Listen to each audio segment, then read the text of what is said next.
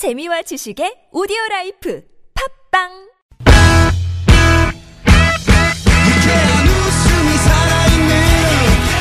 월요일부터 금요일에 우리들이 찾아가요.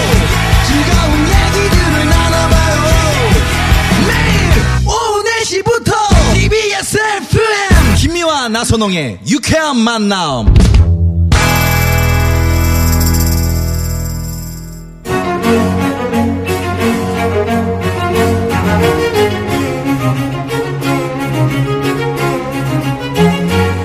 유쾌한 만남 김미화 나선홍입니다. 목요일 4부 고급진 강의.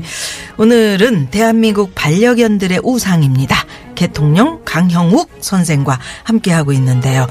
아까 그 어린이들이 집에서 우리 저 동물과 함께 있는 거 굉장히 정서적으로 좋다. 네. 이런 말씀 하셨는데 네. 제가 시골에 살다 보니까 네. 방송에서 자주 이야기를 드리거든요. 네. 낚시터가 있어요. 저희 집 주변에. 네. 그러니까 시골에 와서 이제 아파트에서 강아지를 키우다가 네. 얘들이 점점 커갑니다.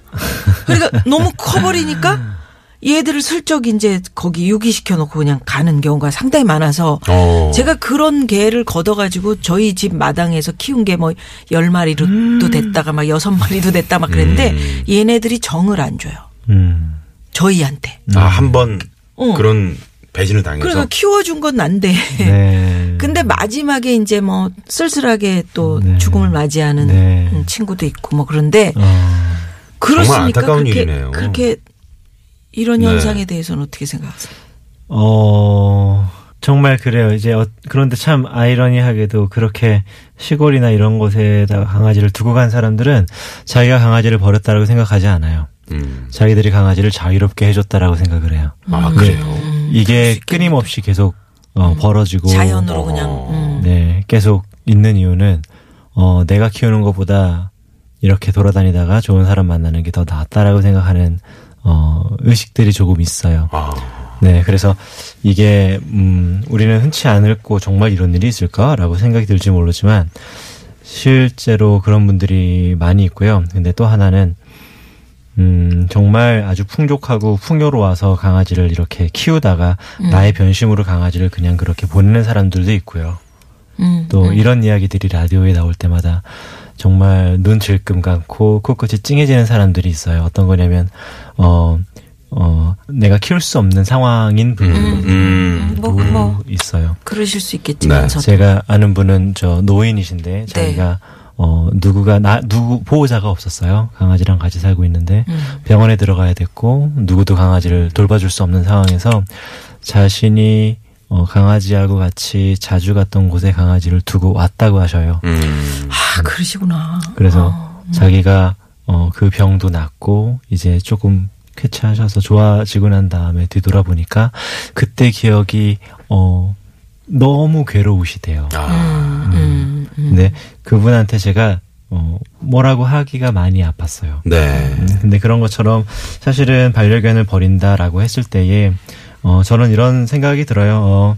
너무 나빴어요. 너무 싫고 너무 미워요. 그런데 제가 훈련사라고 한다면 조금 더 그 사람한테 같이 도움을 주고 싶은 마음이 1이라도 있다면 한번 들어보고 싶어요. 당신의 상황은 어땠는지.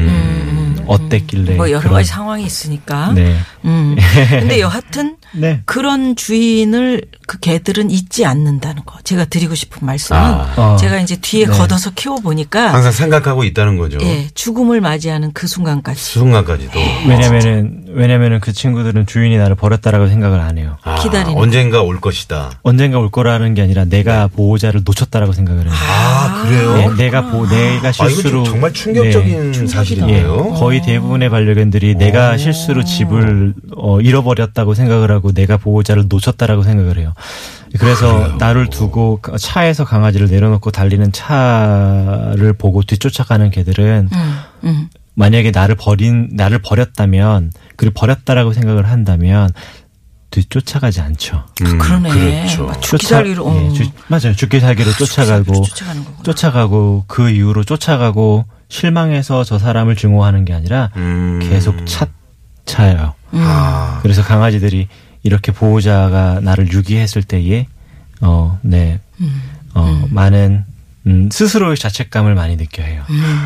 우리가 생각했던 거에 완전 다른 그런 그러네요. 해석이 나왔네요. 그리고 이 강이 이렇게 돼 있어요. 반려견을 키워도 되는 사람, 안 되는 사람 이렇게 돼 있거든요. 네. 그래서 이어서 이야기를 들어보죠. 예. 이거 제목이 조금 저희가 이렇게 강형욱 선생께서 쓰신 책이 있잖아요. 책이. 아, 네. 당신은 개를 키우면 안 된다. 네. 이 책에 충격받은 분들 많으시다고. 아, 네. 내심 죄송한 마음도 있습니다. 예전에 처음에는 이 제목 자체가 너무 불쾌해서 이 책을 이렇게 서점에서 막 던질 수는 없으니까 한 30cm 정도 들었다가 살짝 툭 내렸대요. 그냥 에이. 네. 예. 네. 얘기 좀 해주세요. 이 책은 어떤 내용입니까? 네. 아, 이 책은 사실 여기에 있는 모든 행동들은 제가 했던 행동들이에요. 저는 아주 나이가 그렇게 많지는 않으나 아주 오래전부터 필드에서 반려견 교육을 하다 보니까 지금처럼 예전에 제가 했었을 때는 이렇게 긍정적으로 접근한다거나 이런 교육 방식이 아니었고 거의 대부분 인간의 관점에서 인간의 편의를 위한 교육들이 많았었다 보니 조금은 거칠고 조금은 강압적인 교육들이 많았고요.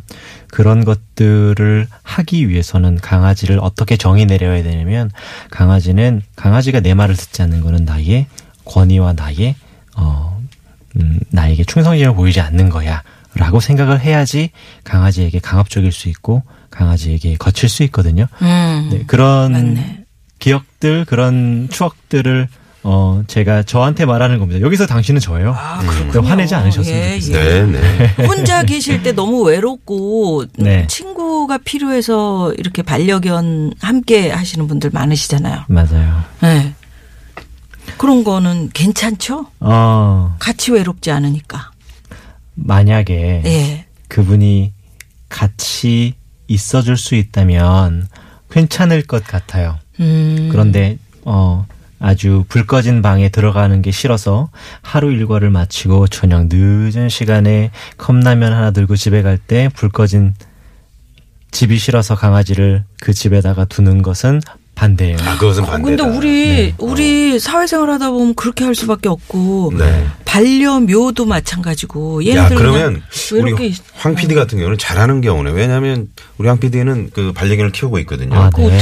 근데 이 이제 맞벌이를 하니까 그 거실에 CCTV를 설치를 했어요. 네. 그래서 우리 강아지 잘 이게 먹고 있나. 그래도 그 CCTV가 이야기해 주는 거 아닌데. 그러니까 잘 하고 있는 거잖아요. 네, 아니지. 그나마. 이제 아닌 것 같은데.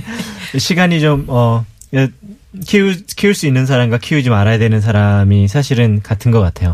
바쁜 사람은 강아지를 키우면은 반려견을 키웠을 때 힘들어요. 네.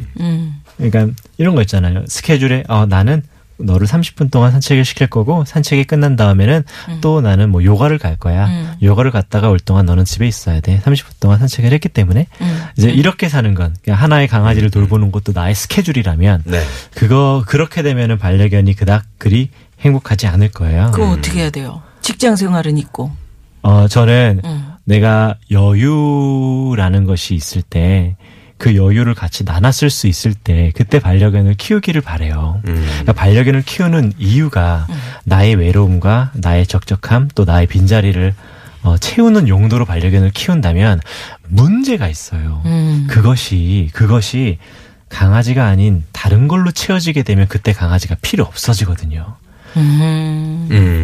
내가 너무 외로워서 결혼을 하면 안 된다 그래요. 네. 외로운 게 채워지면 그런 얘기 많이 하죠. 결혼 생활이 이제 재미가 없어지거든요. 아, 그렇구나. 네, 반려견도 똑같아요. 내가 정말 외롭고 힘들고 어떻게 할 수 없어서 강아지로 인해서 내가 마음이 충족이 됐다면 그 사람은 이제 강아지를 두고 나가고 싶어 하거든요. 예. 그럼 강아지는 또 외로워지는 거예요. 지금 문자가 너무 많이 들어오고 있는데 이 중 하나만 소개합니다.